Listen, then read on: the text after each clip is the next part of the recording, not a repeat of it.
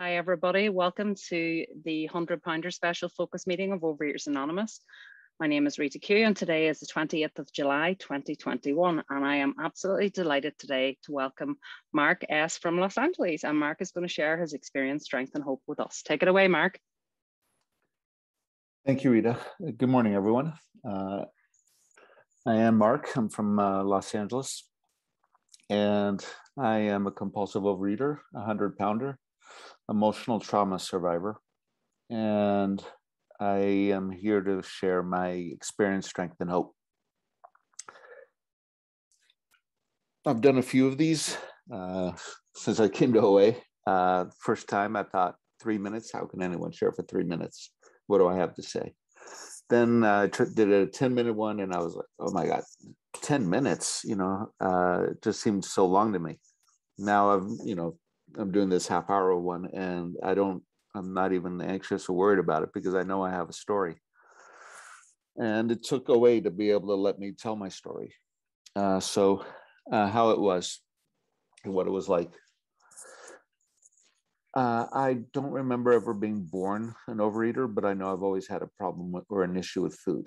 Uh, my earliest memory was that I would only eat bread and water.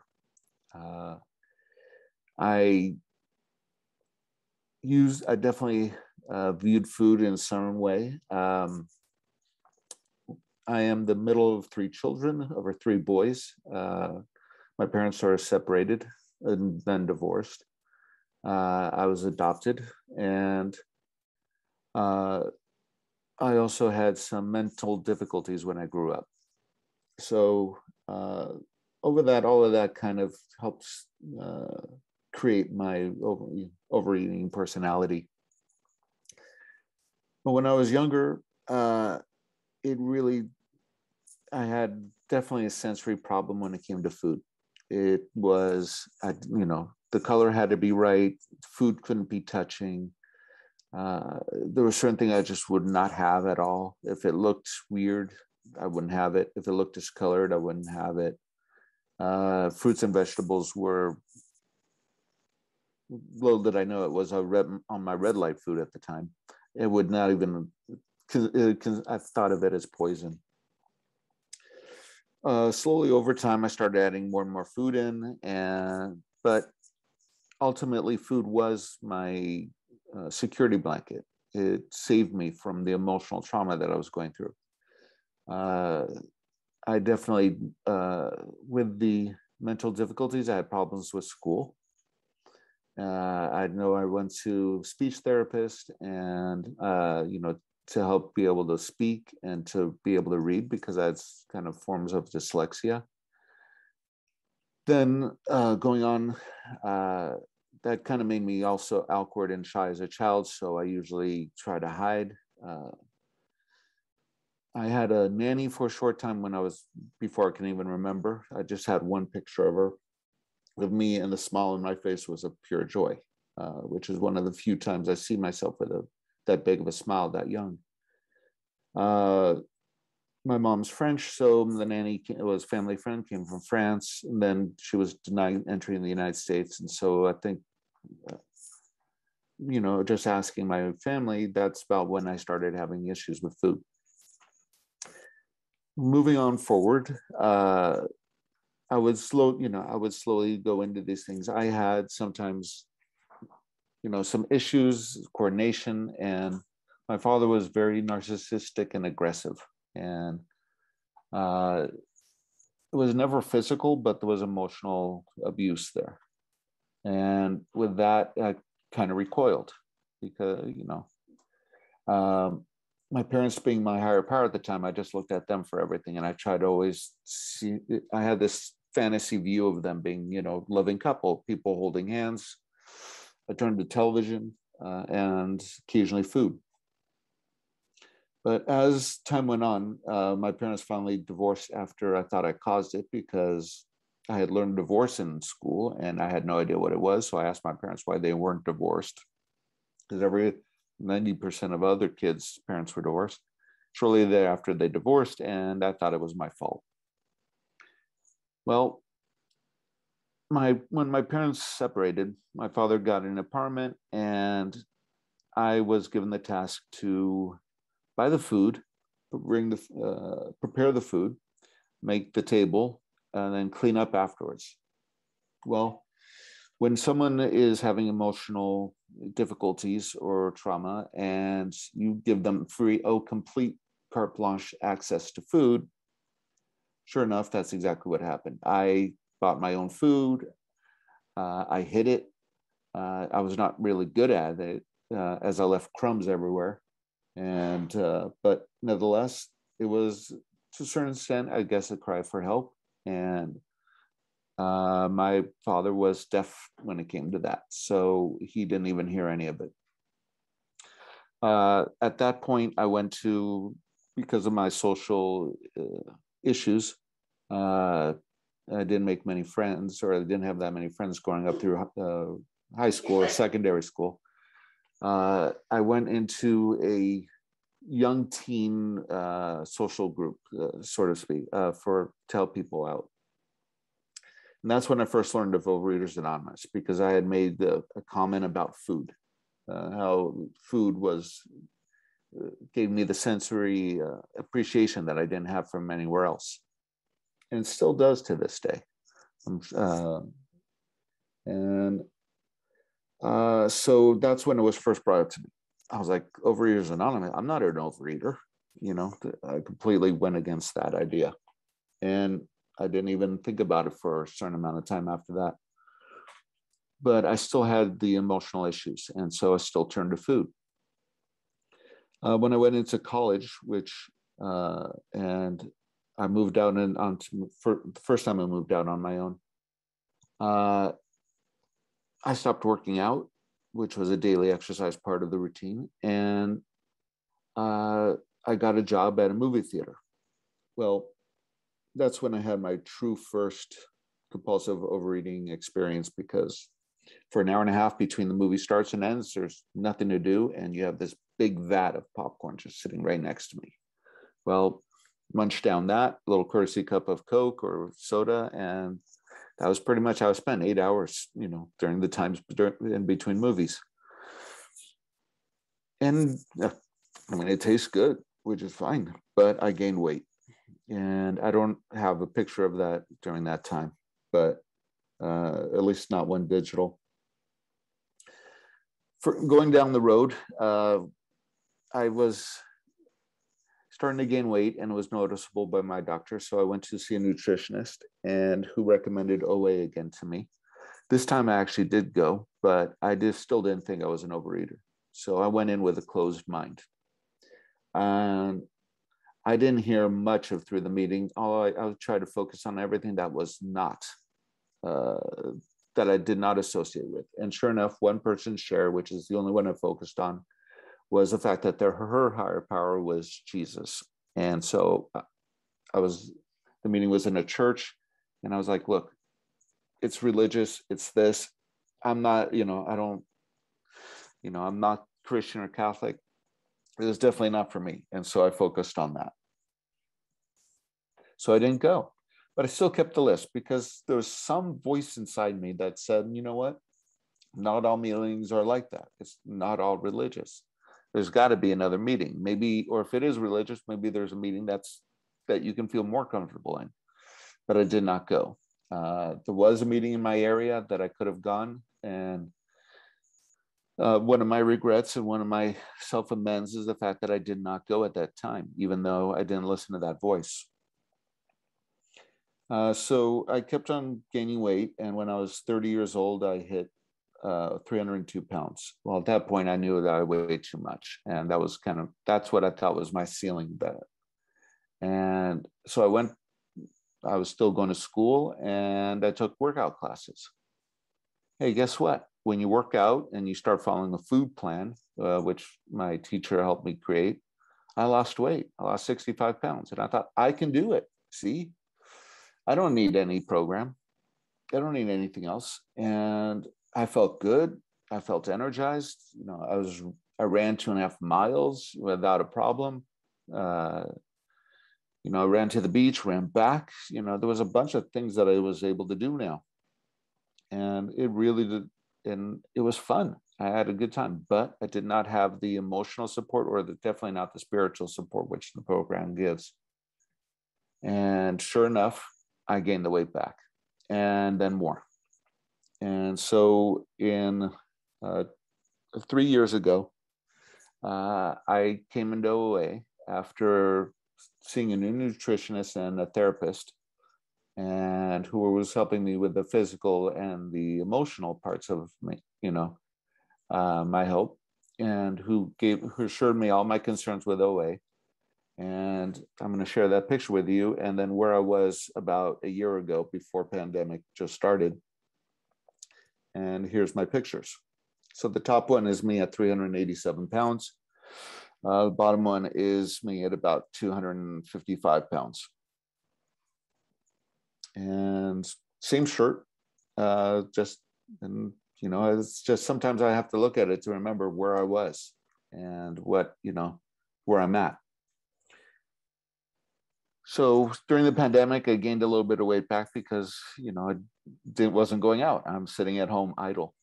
Uh, now, the last thing is uh, before of what it was like is I ate loved carbs of all kinds chips uh, barbecue flavored potato chips are my red light food that's my go-to food especially when i'm dealing with the biggest antagonist in my life uh, which was my father who is my father.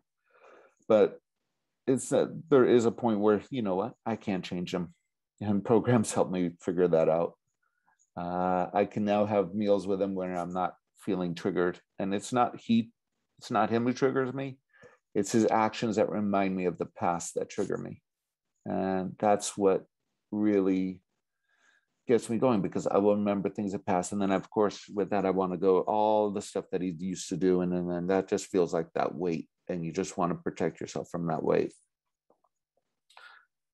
So uh, I came into the program feeling, you know what, I don't think I'm an overeater yet.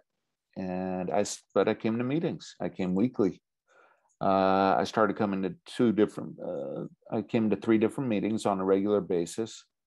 Uh, I tried a couple other meetings on top of that. So I did go up to about five meetings and I was invited to a few others. So over time, I've done more than six meetings. Now, weekly, I go to five different, six different meetings a week, and each one has a different focus. Uh, one, I do Voices of Recovery, which is really good. Uh, another one, is uh, used it was uh, it's an old school meeting, um, meaning there's people with more than 10 years of experience uh, in OA of consistent absence. And another one, uh, men's focus meeting. Uh, then I do an emotional a childhood trauma meeting, which definitely has helped me identify the fact that, you know what, I've got a lot of emotions that are tied in and it's being able to recognize those emotions when I want to eat and what's going on. It's taken my my nutritionist recognized that right away that I had my emotions tied with my uh, eating, and so she recommended therapist to me. And even the therapist recognized it right away. But it took me time. It took me my time in OA to realize that and to understand that just exactly how intricate and interlaced it is. And I I will want to go to food, and sure enough, my first instinct is to go, what's simple, what's easy, what's you know what's satisfying, but not what's healthy for me. And that's where I'm working towards a healthy body weight is the fact that you know what you uh, I would love to have these, you know, wonderful things as a side, but they're not, and they may be healthy uh, or healthier than uh, other snacks. But given five minutes, I was able to make even a much tastier meal, which is definitely healthier last night. Uh, you know, I had some, I boiled some corn and, you know, I seasoned it just a little bit and it came out great and definitely tastier than anything else. That, thank you. Uh, so anything better that came out of a package. So going on is I when I came into OA, I was still shy. Uh, believe it or not, I sat in the back of the room. I tried to make myself look as small as possible. Remember that picture? Not exactly the easiest thing to do. I didn't talk to anyone, but every time I walked in, I was greeted. And usually by a couple of the same people, good to see you, welcome back. Uh, and, you know, it felt good. And it was nice to hear that. And so I kept coming back because of that.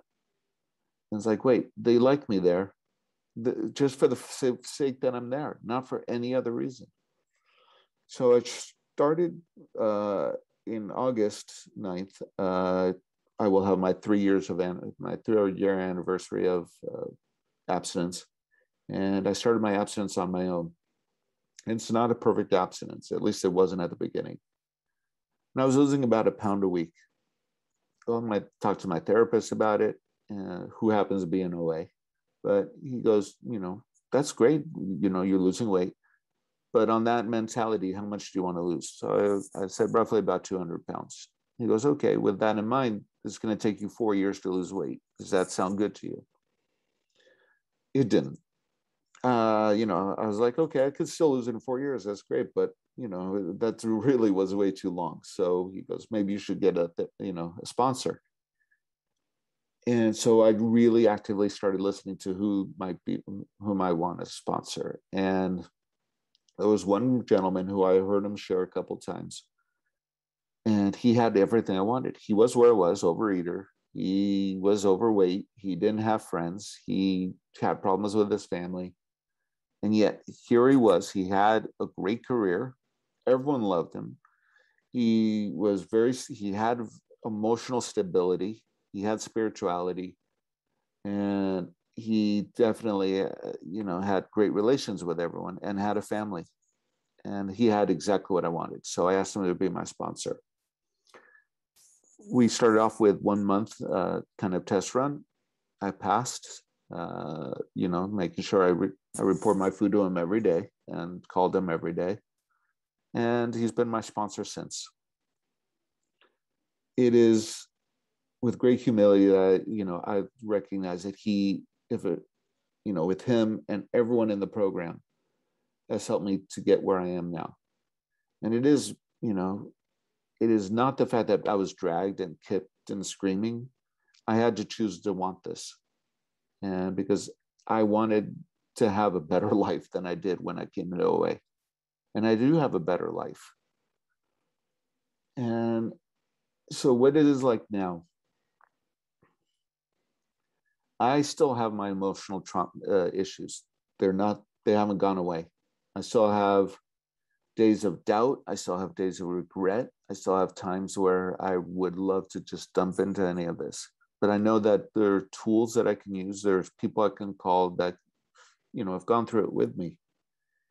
And there are certain routines which are still really hard for me to do. Uh, my morning daily practices on a good day is I read my Voices of Recovery, my For Today books. I pray for a few minutes uh, w- with these, and then I meditate. Uh, sometimes I'll meditate. I'll use an app to uh, meditation app to do that. Sometimes it's three to five minutes. Other times I will actually try to stay quiet, and I'll just let it go.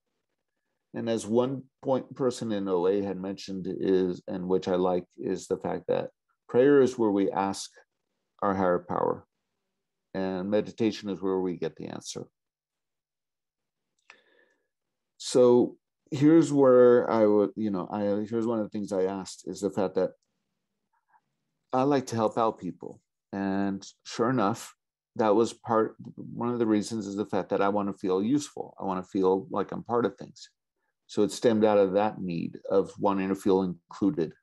And so if I can't be chosen for a team, maybe I can help out another way. Uh, be the bat boy if you play. For those who know understand uh, baseball, or to you know, let's say the you know the ball person in, in tennis. Uh, you know, one of the ball kids.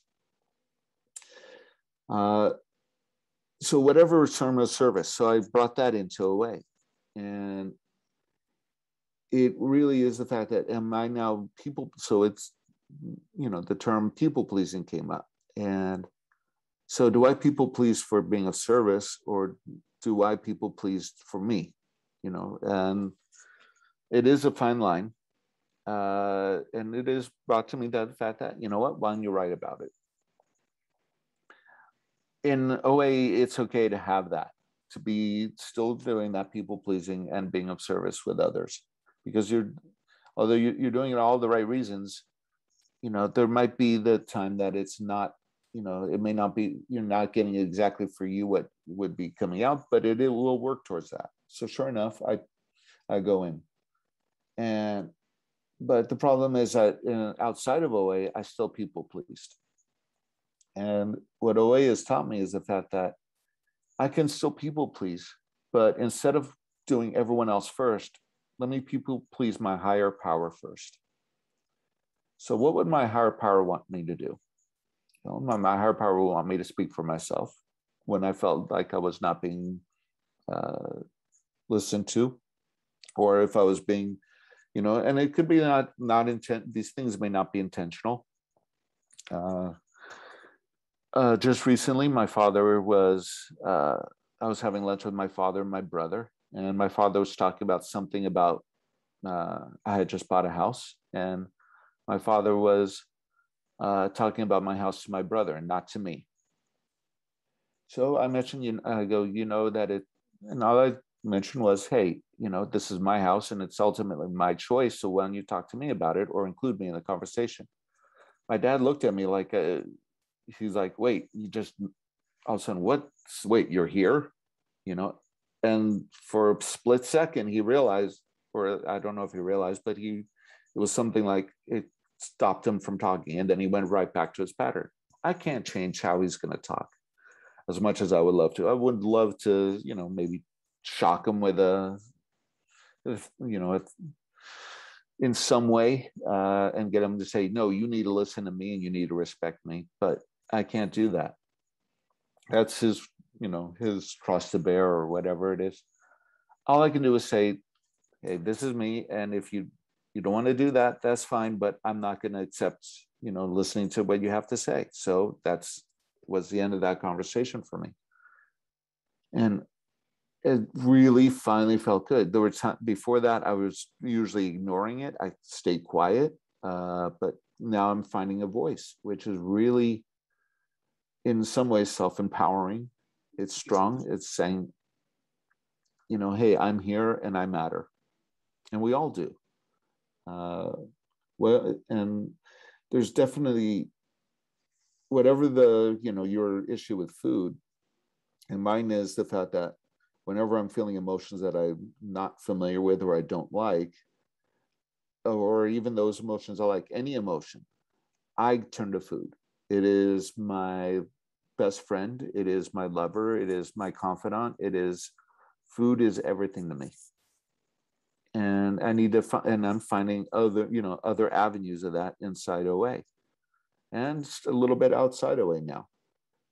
But it is, you know, for the long time, that's what it was, and the fact that it was, you know, because food definitely was my security blanket, and then from there it became my you know my moat my you know my uh, walls to help protect me from the stuff i didn't want to deal with or that i wasn't capable of dealing with at the time.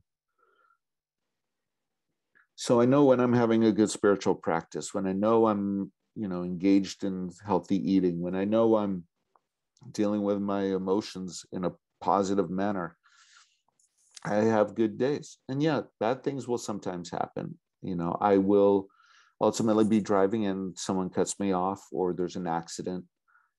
And or someone decides you know what they want to try to make the light and then they block the traffic so you can't pass. And so you know which happens here a lot in los angeles uh unfortunately. But it does come thank you. But when it comes right down to it is the fact that you know what? I'm i was not the one in the accident. Okay. So i'm gonna you know uh if i had if i'm if i left when i was ready and i came in great. That's why i try to come in earlier to meetings because what happens if the meeting you know uh in los angeles we go in and we have meetings that are on based on a couple zoom accounts. So what happens if the if the meeting before yours didn't turn off the Zoom account ahead of time. Well, it's good to then be able to go on and contact those. If you come in right at that time and no, you know, everyone did that, then the meeting would always start late. So, so you know, if you can do it, you know, don't delay. And so right now, that's what I'm trying to do. At least spend 15 minutes of things that I need to do. So I have a list which I try to do every day. And that list is grows and shrinks according to day of things I might need to do. Uh, there is one of letting go of the past. Um, there's a line in the big book. Uh, for me, I don't know it uh, verbatim, but it's letting go of the things from the past. Well, I have a lot of little stuff in the past that I don't let go. It's, and so I've been going through a perpetual uh, spring cleaning for the last 20 plus years, uh, maybe more. Uh, and so every day I do a little bit, and I like I don't have to get the whole room clean. I don't have to get all my stuff done. But I do go in, and now I have I have when I go at it, going it's one of three items. Am I keeping it and going to use it? Is it something that I need later on, or I want to store and save? Is it uh, which is sorry, that's also number one. Number two, do I want to throw it away? And number three, do can do I want to donate it? Those are it and those are the three things. And if i if it's one of those if it's number one then i just i can put it aside and try to put it in its place. Number two and three instead of trying to do it all in one go i now start going every day when i'm done or every couple days i then either throw it away or i take it and donate it. I don't have to do it all in one big pile so i don't have to do it perfectly.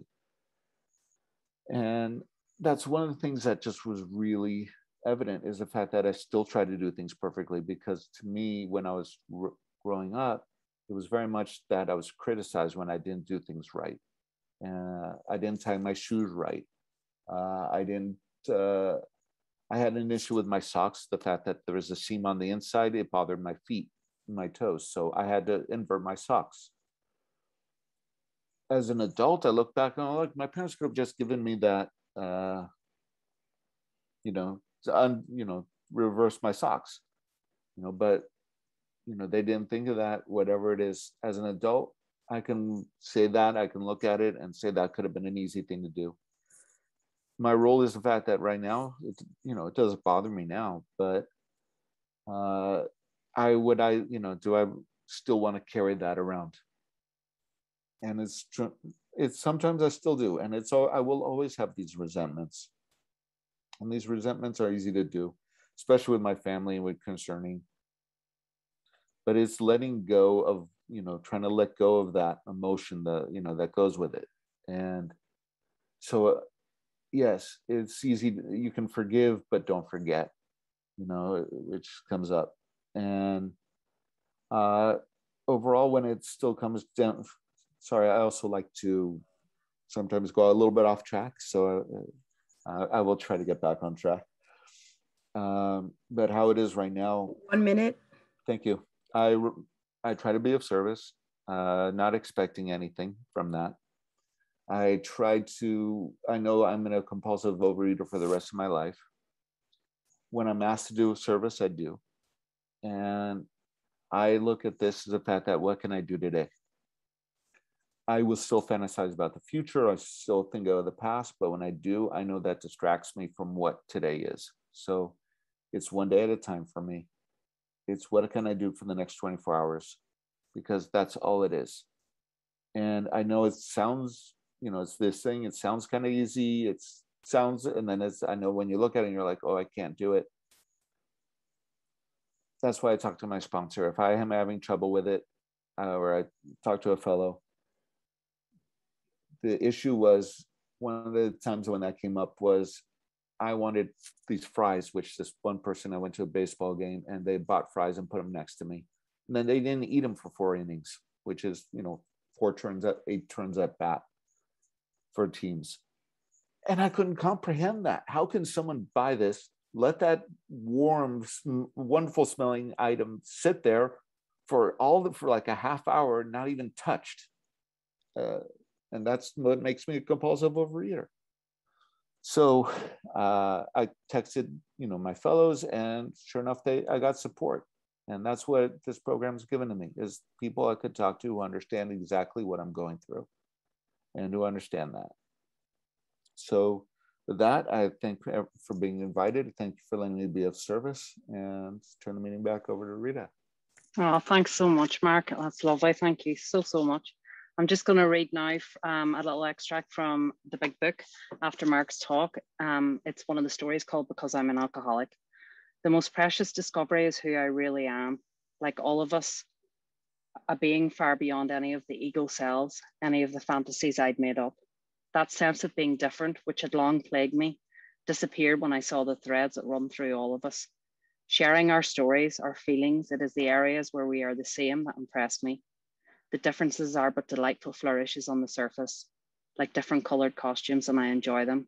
But the basic ways we are human, the basic ways we simply are, stand out to me now. I come to see that we really are one, and I no longer feel alone.